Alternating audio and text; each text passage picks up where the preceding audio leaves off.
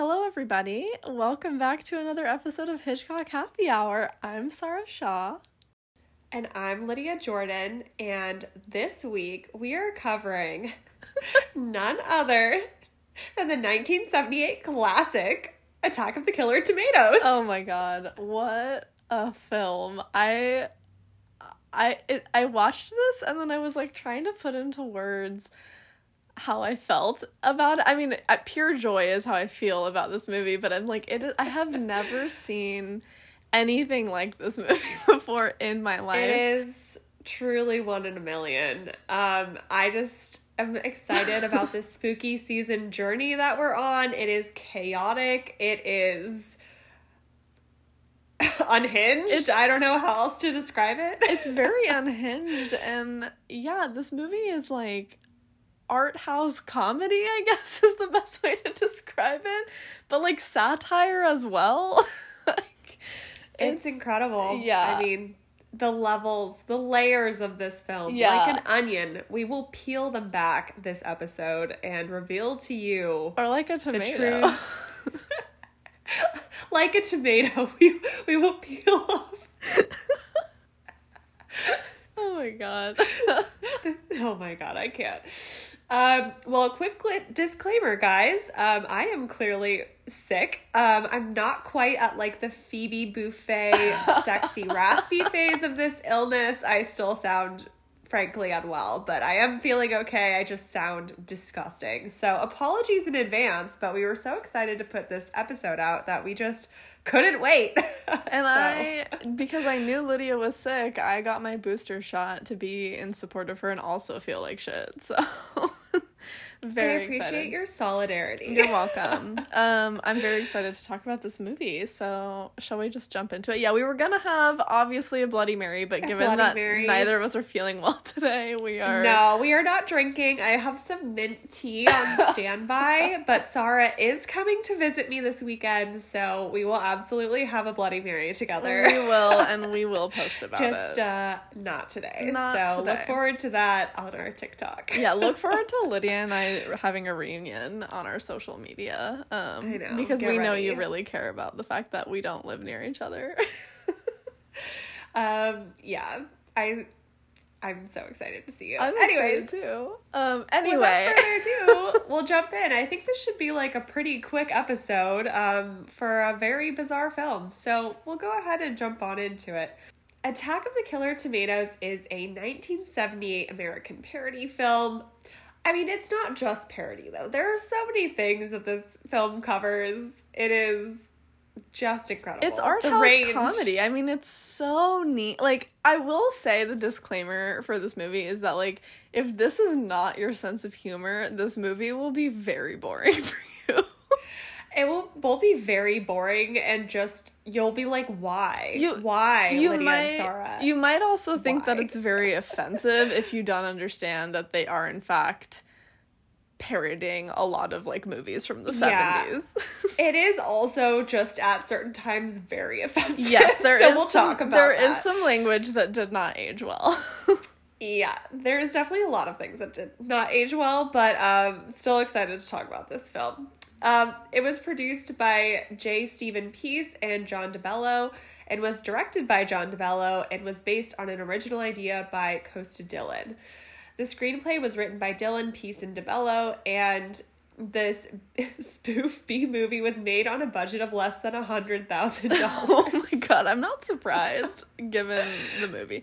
Like 90% of their budget was the tomatoes that they probably had to use. I mean, we will get into it because the fun facts at the end, I was like dying. I can't wait. They are the funniest I've ever found. Oh my god, I'm so excited.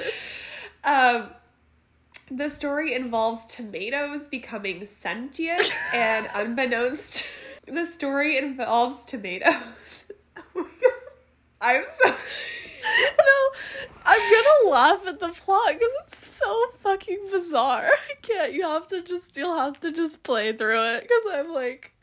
The story involves tomatoes becoming sentient by unknown means and revolting against humanity. So if you did want to know why they became sentient, that will not be answered. It will not be answered. Absolutely not.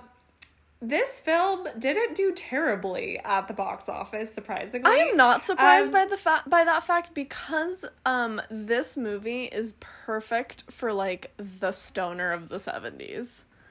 Yeah, that is actually very true. I mean, it only made $567,000 at the box office, but that is like almost 6 times the budget. Yeah, so it didn't make money. Fairly successful. It didn't lose money. So what is interesting though is that it apparently did well enough because it actually had 3 sequels, all written by the original writers. I saw that. I mean, this is like a tried and true, like, cult classic. Like, the definition of a campy cult movie. Like, this is for sure it. 1,000,000%. And I do have to say there is a pretty dedicated group of fans out there. There was, like, a Attack of the Killer Tomatoes, like, wiki fandom page. So oh my god, I was dying. I was like, all right, there you go. Oh my god, I was like, are they called Tomato Heads? Or, like, what's their name? They should be. They absolutely should be. So I thought that was a fun little fact. So without further ado, we'll get on into the plot, which is, as I mentioned, chaotic and unhinged. We will talk about it, but, like, there's, like, what is there to talk about? Like, it is just what it is. Nonsense. I mean, yeah, it's nonsense, and there's no reason for any of the things that happen in the movie. None of it makes sense. No. We get 0 explanations. It is just so bizarre. And it makes sense because this was actually originally a student short that they just added padding to and made into a feature-length film. Yeah, so. I was like thinking that it felt like something you would make for a film school project. That's what it looks like. And it was. Alas, it was. So the film opens with a scrolling, like, text thing that says, which is, by the way, iconic. Yes, I'm it's obsessed so with good. It. And it begins by saying that when Alfred Hitchcock's film The Birds was released, audiences laughed at the notion of birds revolting against humanity, but when an attack perpetuated by the birds occurred in 1975, no one laughed.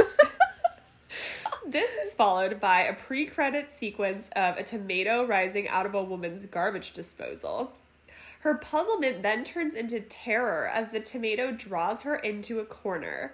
And following the credits, which are honestly hilarious to me, like, peak humor, IMO, like, them saying, like, advertising, like, a random furniture store saying, like, this space available. I don't know why, but that is, like, a weird sense of humor that just speaks to me. Like, it's so dumb, but it's so funny. there were so many, like, random lines in the movie that were, like, really... like, they were just thrown in there not to be caught, but, like, if you do catch them, they're so funny. Like, there's one line where, like, the military guy was like, oh, I'll see you at 1,000 hours, and I was just, like, dying. I thought it was so funny. I don't know why. No, I mean, again, there are just moments of, like, flashes of brilliance in this film. But the title sequence is probably one of my favorites. Yes. It is just campy, pulpy, perfection, and I love it. Yes, absolutely. So following this title sequence, we now see that the woman has been murdered, and the police are investigating her death. One officer discovers that the red substance with which she is covered is not blood, but tomato juice.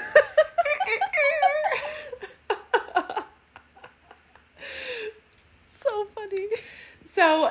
cut to a series of attacks perpetuated by tomatoes occurs. I'm going to list them because they're hilarious. Please do. A man dies by drinking tomato juice made from a killer tomato.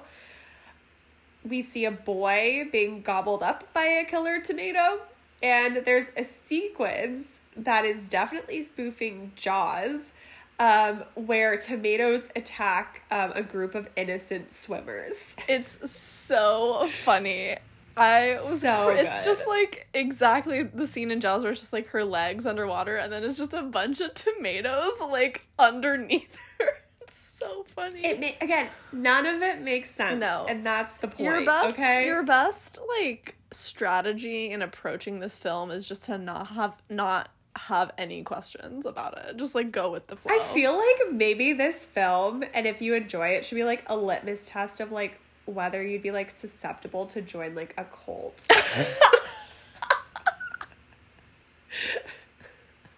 Because I feel like what you just said is the only way to enjoy this film. Absolutely. Absolutely.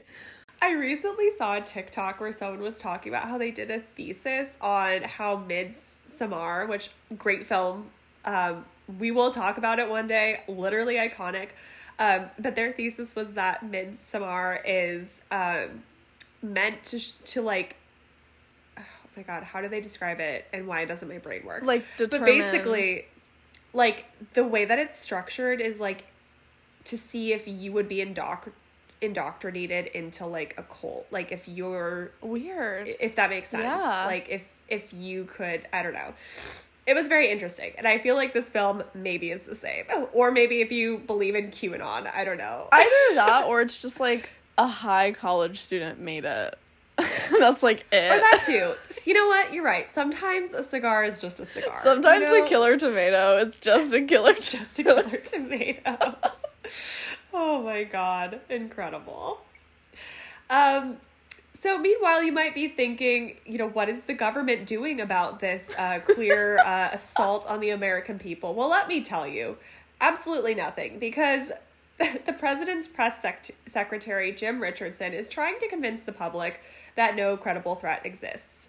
But meanwhile, the president has put together a team of specialists to stop the tomatoes, led by a man named Mason Dixon. Dixon's team includes Sam Smith, a disguise expert who is seen at various points dressed as, among other things, George Washington, Abraham Lincoln, and Black Adolf Hitler. There's also scuba diver Greg Colburn, Olympic swimmer Greta Attenbaum, and parachute-toting soldier Wilbur Finletter. But the way they introduce these people are like, this is this disguise expert, this is the swimming expert, this is the underwater expert. It's like, what the fuck? It's so weird. Again, what are we watching? Who came up with this? So funny. Smith is sent out to infiltrate the tomatoes at a campfire, eventually blowing his cover while eating a hot dog and asking if anyone could pass the ketchup. Greta and Colburn are sent to sectors while Finletter stays with Mason. Meanwhile, the president sends Richardson to the fictitious ad agency Mindmakers, where executive Ted Swan spends huge amounts of money to develop virtually worthless ploys, including a bumper sticker with STP for Stop Tomato Program on it. I love it. I mean, it's very accurate. It's great. And what's funny is, and again, we'll talk about this in the analysis, I think that there's a lot of things that don't land. This was a direct reference to some widely ridiculed campaigns from the 1970s. So this would have like really resonated with audiences. It's just like, yeah, that sounds about right. Yeah, I think I think there were a lot of parodies of like pop culture events and things that were happening in the 70s in this movie. And absolutely. It's executed to perfection. It's so good. A human is revealed to be also plotting to stop Dixon when a masked assassin attempts to shoot him but misses. A Senate subcommittee meeting is held where one secret pamphlet is leaked to a newspaper editor who sends Lois Fairchild on the story. While she tells Finletter, he mistakes her for a spy and trashes a hotel room attempting to kill her. Also a hilarious scene. That scene had me cracking up. I was dying laughing. It's so funny. When she's screaming, like, running down the hall, I was cracking up. So funny. Again, it's just dumb humor, but I love it so stupid. Much. He then chases the assassin as the masked man fails again to kill Dixon, but loses him. Greta is killed, and further regression has led leaders to bring in tanks and soldiers to the West Coast in a battle that leaves the American forces in shambles. Dixon, walking among the rubble, sees a trail of tomato juice and decides to investigate. He ends up being chased by a killer tomato to an apartment where an oblivious child is listening to the radio.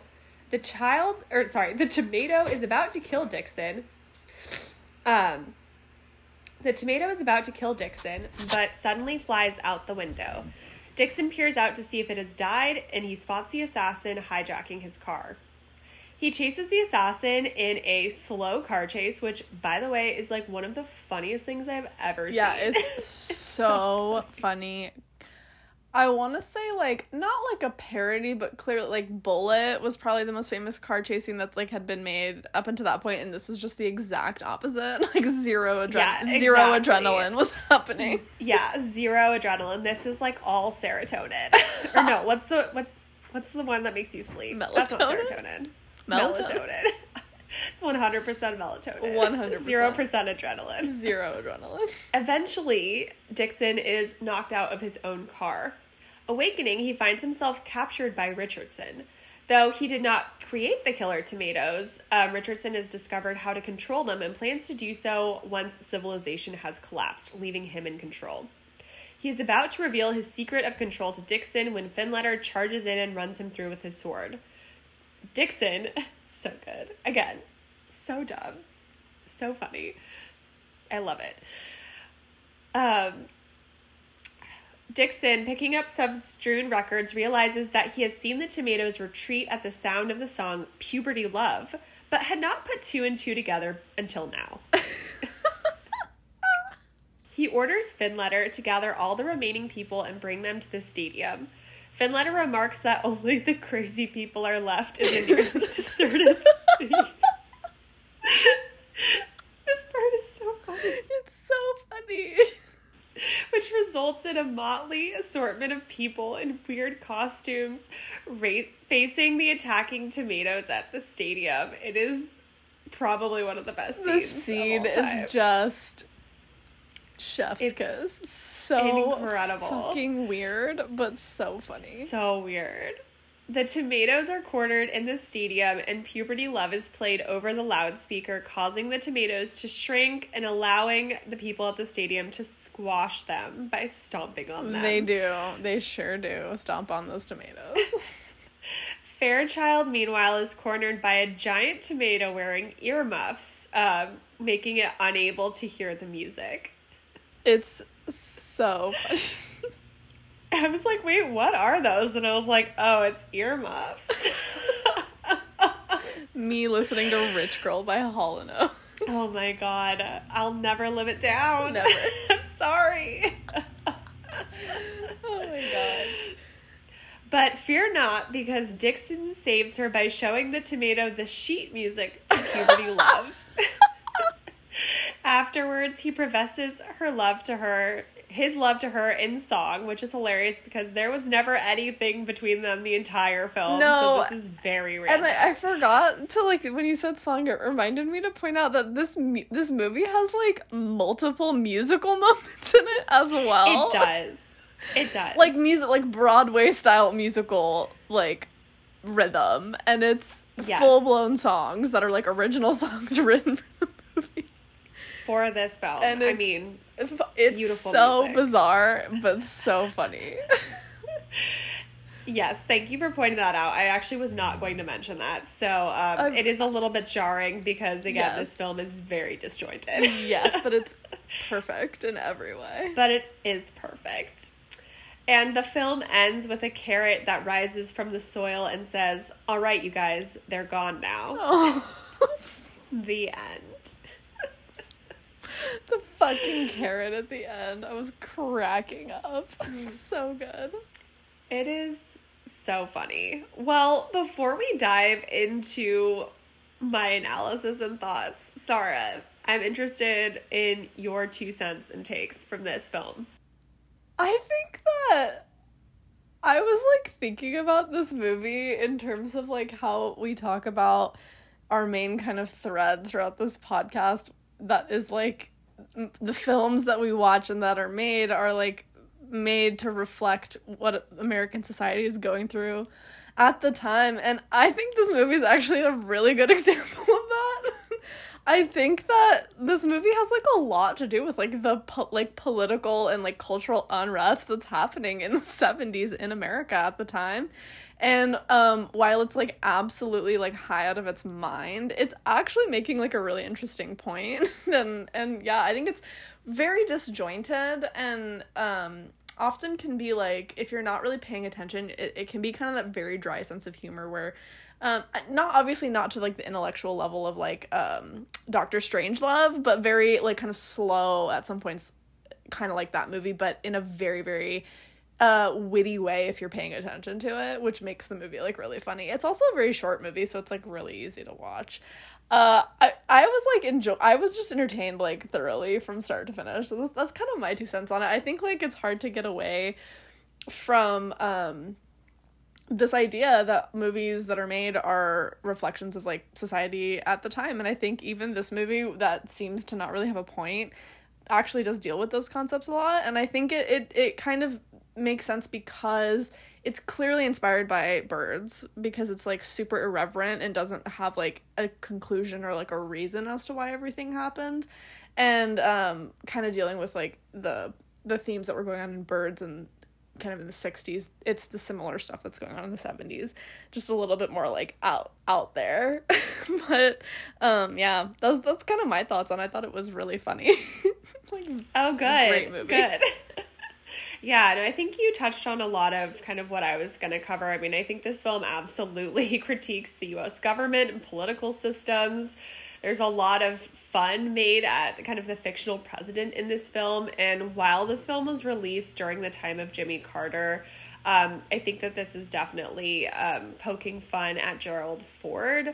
There's that part where they say that they're getting rid of the submarine base because of those funny little black ships just keep sinking anyway. And like, I feel like that's what you need to know about Gerald Ford. So yeah. I think that's definitely like a direct reference to kind of just the incompetency, kind of lack of understanding, and the impact that it had kind of on the American people. Well, I mean, and you totally are correct in saying that, because I think the kind of like what a lot of people are feeling in the US now, the first time people had felt that way about not trusting the American government was with Watergate, in modern American history at least. That was the biggest, the kind of the first time that the U.S. presidency was not really looked at as like something you can trust always and is like the leader, and that there is some, you know, a lot of corruption and flaws to the U.S. government and the presidency, whether or not, you know, you agree politically. There was like a lot of corruption going on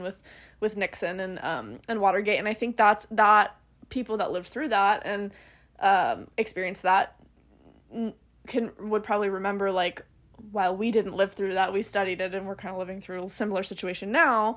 It was Gerald Ford wasn't really given the opportunity to like lead. I mean, he didn't do anything because he was the only president that had never been elected, because he was appointed as vice president. So he was totally incompetent. I mean, that's like the whole thing about his presidency. What people remember is that he was pretty incompetent and really didn't do much. And I think there was a lot of mistrust in the American government kind of for the first time, in a different way than there had been in the past. And this movie definitely is like dealing with that concept. I mean, it totally makes a mockery of like how the U.S. government's just trying to hush up all the, you know, potential scandals going on. So. Oh, absolutely. And also just, yeah, doesn't have like any credible experts working on anything. I mean, the lengths they go to make fun of it is pretty incredible. Yeah, and I think that there's also one of my favorite parts is when the head of the intelligence agency makes a point that he doesn't need to check into the background of anyone involved with this like super top secret project. And yeah. It was like, yeah. Yeah. I mean, it really is doing a lot, like, on a more domestic level, like, what Dr. Strangelove was kind of trying to accomplish. Yeah, it's just a lot more blunt. Yeah. I think Doctor Strangelove is, like, a little bit more, like, coded. Oh, yeah. No, this is very obvious. This doesn't have anything to do with that, but the point of just, like, how ridiculous all the experts were. There was just that one scene of Greta sitting by, like, a riverbank eating a box of steroids. Just had dying laugh. It was so funny. Again, it's just, like, it's just silly. Like, it's just silly, silly humor. So that kind of leads to my analysis. I think that there's a lot of things that aren't going to resonate with a younger audience. Like, a lot of the jokes, I think, are pretty specific. Not a lot of them, but a decent amount of them are pretty specific kind of to the time that this film comes from. So if you have, like, a more, I don't know, a decent background on, like, U.S. history, some of it might kind of make sense, but there's some pretty obscure things in there too. So I think that a lot of the jokes, at least for me, probably went, like, a little bit over my head. I caught maybe 50% of them, like, if I think about it. Yeah, I agree. I would definitely agree with that. Yeah, and in addition to that, there's some pretty, like, outdated, racist, sexist, and homophobic problematic language, pieces for in this film. Mm-hmm. Yep. Absolutely. That just, like, I think they would have been really funny back in the day when that wasn't considered, like, a problematic, but now watching it, it is all very not okay. So it happens a few times, but it's not, like, every other line, but it definitely is, like, a couple of times. Yeah, I think there's definitely, it's not one of those films that has gone completely, like, you know, can completely, like, pass the test, you know. I think there's some films where I've been surprised by the lack of PC-ness, or there have been other films where I was like, wow, they were actually surprisingly respectful given, like, the time period that this came from. So this is definitely not one of those. It has moments, but it's not a huge part of the film, kind of as these things tend not to be. So to be honest, there is a lot to hate here. As I mentioned, the plot can be described as chaotic at best. The humor sometimes just doesn't land. That being said, I feel like this film walked so that the comedic genre could run in the future. And there's a lot of moments in this movie. I will list a few of them because they are so funny to me, like the slow car chase, the silly disguises, the satirical public address notices, which are just, like, the funniest thing ever to me, the physical comedy, like that one table scene where they're all, like, it's like this big conference table in this tiny room. They're having a cabinet meeting, like, in a cabinet. In a cabinet. It is so funny. And they'll, like, have to climb over it. I don't know why, but that is, like, peak comedy. Oh my god, to me. It was, the physical humor in this movie is so funny. That scene is just so awkward, but, like, it's so cringy, it's but so in the funny best way. And then they all get seated and they're talking, and then one guy arrives late and he has to climb over everyone to, like, get to his seat. It's just so funny.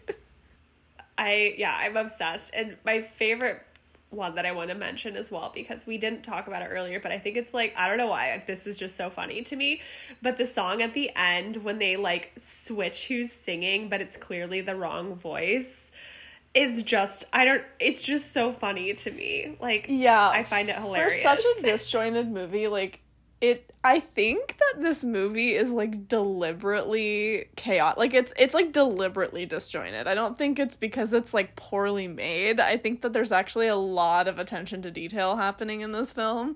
And it just might not have, like, worked as well as they wanted it to for, you know, kind of, like, a universally loved movie, like, to be, like, a universally loved movie, but it definitely is, like, I think it's, like, a deliberate choice to, like, make it as chaotic as they did. I think so as well, and, like, I do have to say, too, this is probably one of the lowest rated films we've ever watched. In case you wanted to know, ratings for this film ranged from a 9 out of 100 to the highest I could find was a 4.6 out of 10 or a 46%. So. Yeah, definitely not going to be a popular one with the critics, I would think. No, it's not. And even with, like, general audiences, it's like a so bad it's good kind of movie. But even then, it's, like, pretty specific to... I would definitely, like, if you're the kind of person that likes Doctor Strangelove and likes Monty Python, I would recommend this movie. Like, you will get the sense of humor in this film. Yeah. No, 100%. I was going to say Monty Python, I think, is, like, a good equivalent. They feel very similar to me. And as someone who, like, loved Monty Python growing up, I think maybe that's why I love this movie so much. Well, I agree. And I think, like, I watched Monty Python with somebody.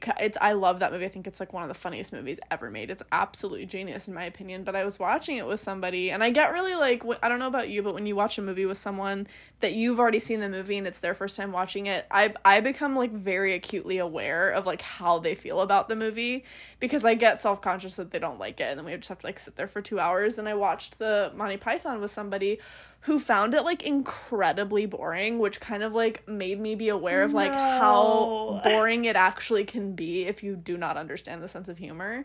And I think this movie would be, like, if you don't get how funny this movie is, like, it could potentially be, like, a little boring, because you're just like, what the fuck is going on? I agree. This film is definitely not for everyone. I wouldn't give this, like, a recommendation to basically anyone. If what we described sounds appealing to you, give this film a try. But yeah, this isn't one that I'm like, this is required watching. This is no, very it's not required.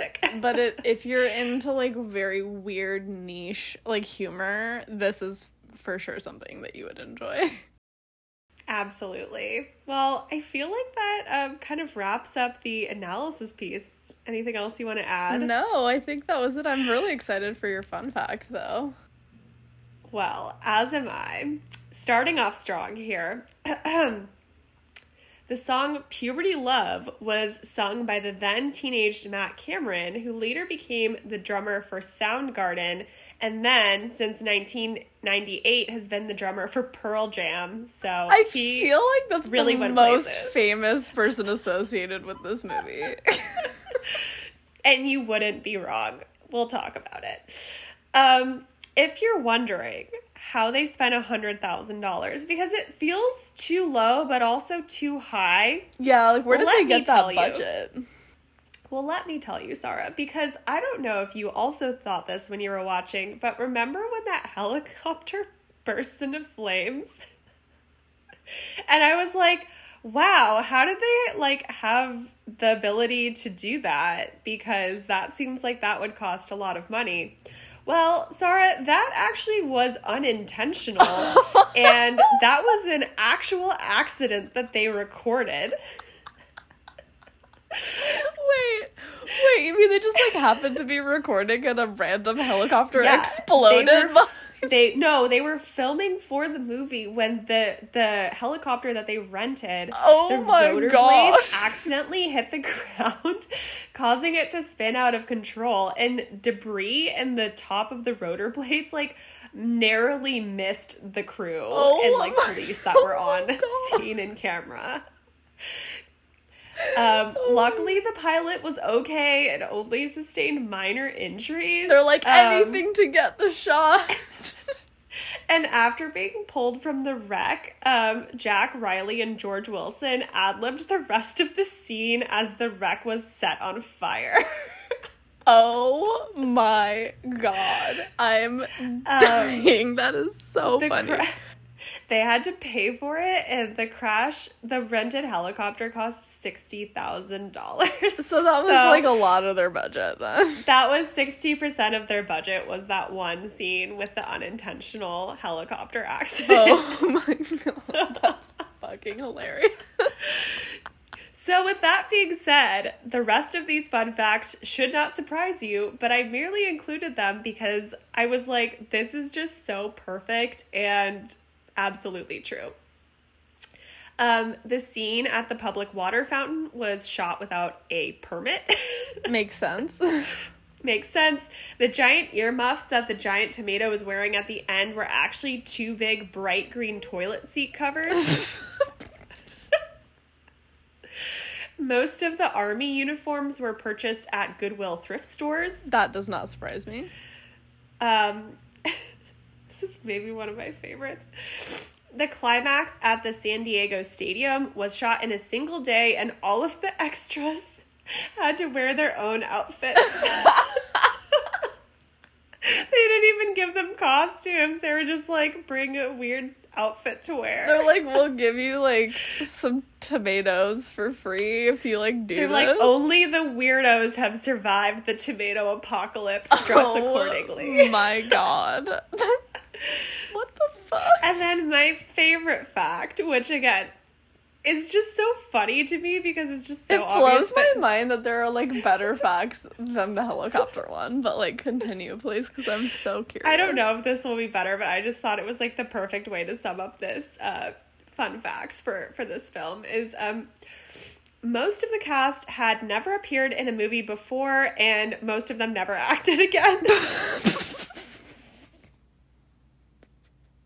Oh, my God. I mean, not surprising in any way, shape, or form, given the fact that I've never heard of literally anyone associated with this movie except for the drummer from Pearl Jam. Yeah, exactly. I was wondering if the director has ever been, like, reached out to recently or, like, in the past 20 years to just be like, do you have any regrets? He would say no. He would say no. I want to do, like, a Attack of the Killer Tomatoes, Where Are They Now? Because he went on to write three more. He did. He wrote three more. There was one other person. I didn't know them, so I didn't include it. I apologize. But there was one person who was literally an extra who ended up, like, having a career later, kind of. But it wasn't anyone I had ever heard of. But what's interesting, I included it because I thought it was interesting, but it doesn't relate to this film. But the sequel film, Return of the Killer Tomatoes, picks up the story 10 years later, and it's notable for the casting of George Clooney in one of his first film roles. So, oh my God! There you go. So it becomes a little more mainstream as they go along. I don't know. Oh no! I actually haven't. I haven't seen the sequels, but I just feel like it's not like he was a star at that point. Well, but the sequels wouldn't be for like a film school project. Like this movie looks like it was made for like a film school project that like maybe got like a B+. I hope they got better. I don't even want to watch it. I just the first one is perfect. It's fine. It is. It is just in my opinion, a chef's kiss. It, absolutely. One final note, because I actually am interested in this. So there was supposed to be a reboot, I believe in 2005, but that ended up getting like, you know how Hollywood is. It just ended up getting canned.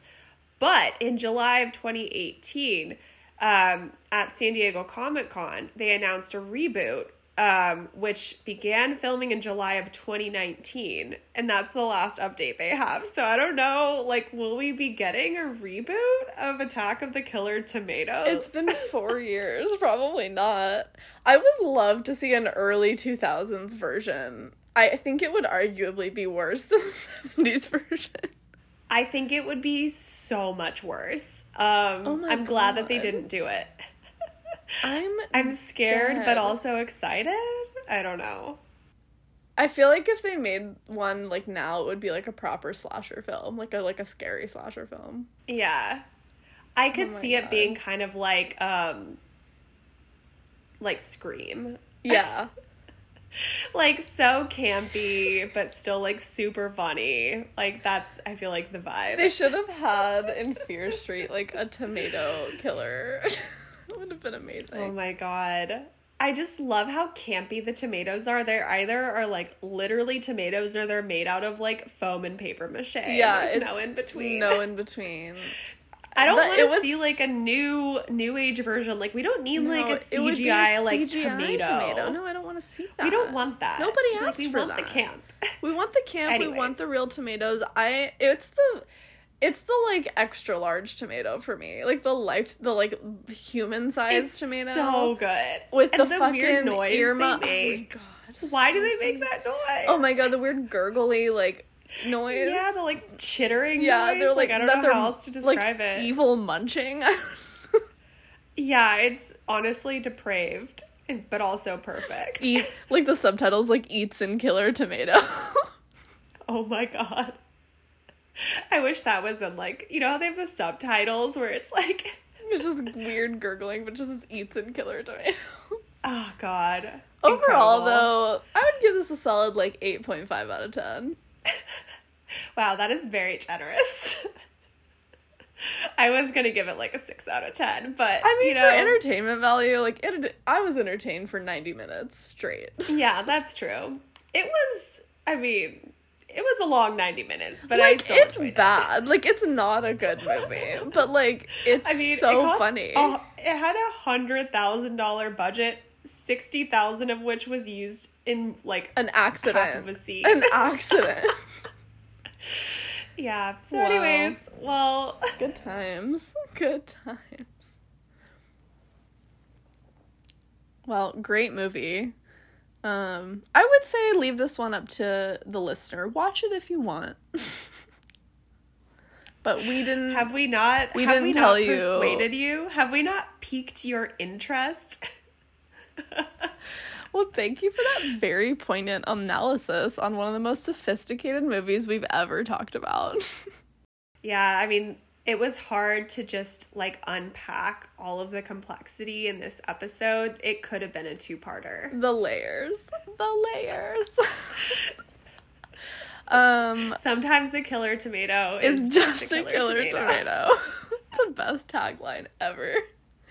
Well, thank you for that, and great kind of, like, follow-up on our start to spooky season. We are halfway through. We've got 2 more movies to go, and as you can see, we're doing more of, like, the funny spooky movies this year. And so, yeah, that was a great one. We're going to kind of go back to some black and white, though, and next week... I only know this because I just looked it up. Apparently, we put this in the schedule. It's a funny movie, so I'm excited to talk about it. Anyway, back action. Next week, join us as we talk about a classic that somebody actually on our Instagram DM'd us and requested, but we had already planned on doing it, so... Lucky, it's your lucky day. This one's for you. We're going to be talking about Arsenic and Old Lace. Oh, I'm so excited. It is a really funny movie. It is like Screwball meets Halloween, so it's perfect. It's like witches and Cary Grant, so it's a great movie, and I'm really excited about it. I can't wait. A classic movie with a lot of pratfalls in it. So join us next week when we talk about Arsenic and Old Lace, and also stay tuned for maybe a mini-sode in between, but who's to say? You know, not me. We'll find out. We'll all be surprised. We'll all be surprised together. But until then, cheers. Cheers.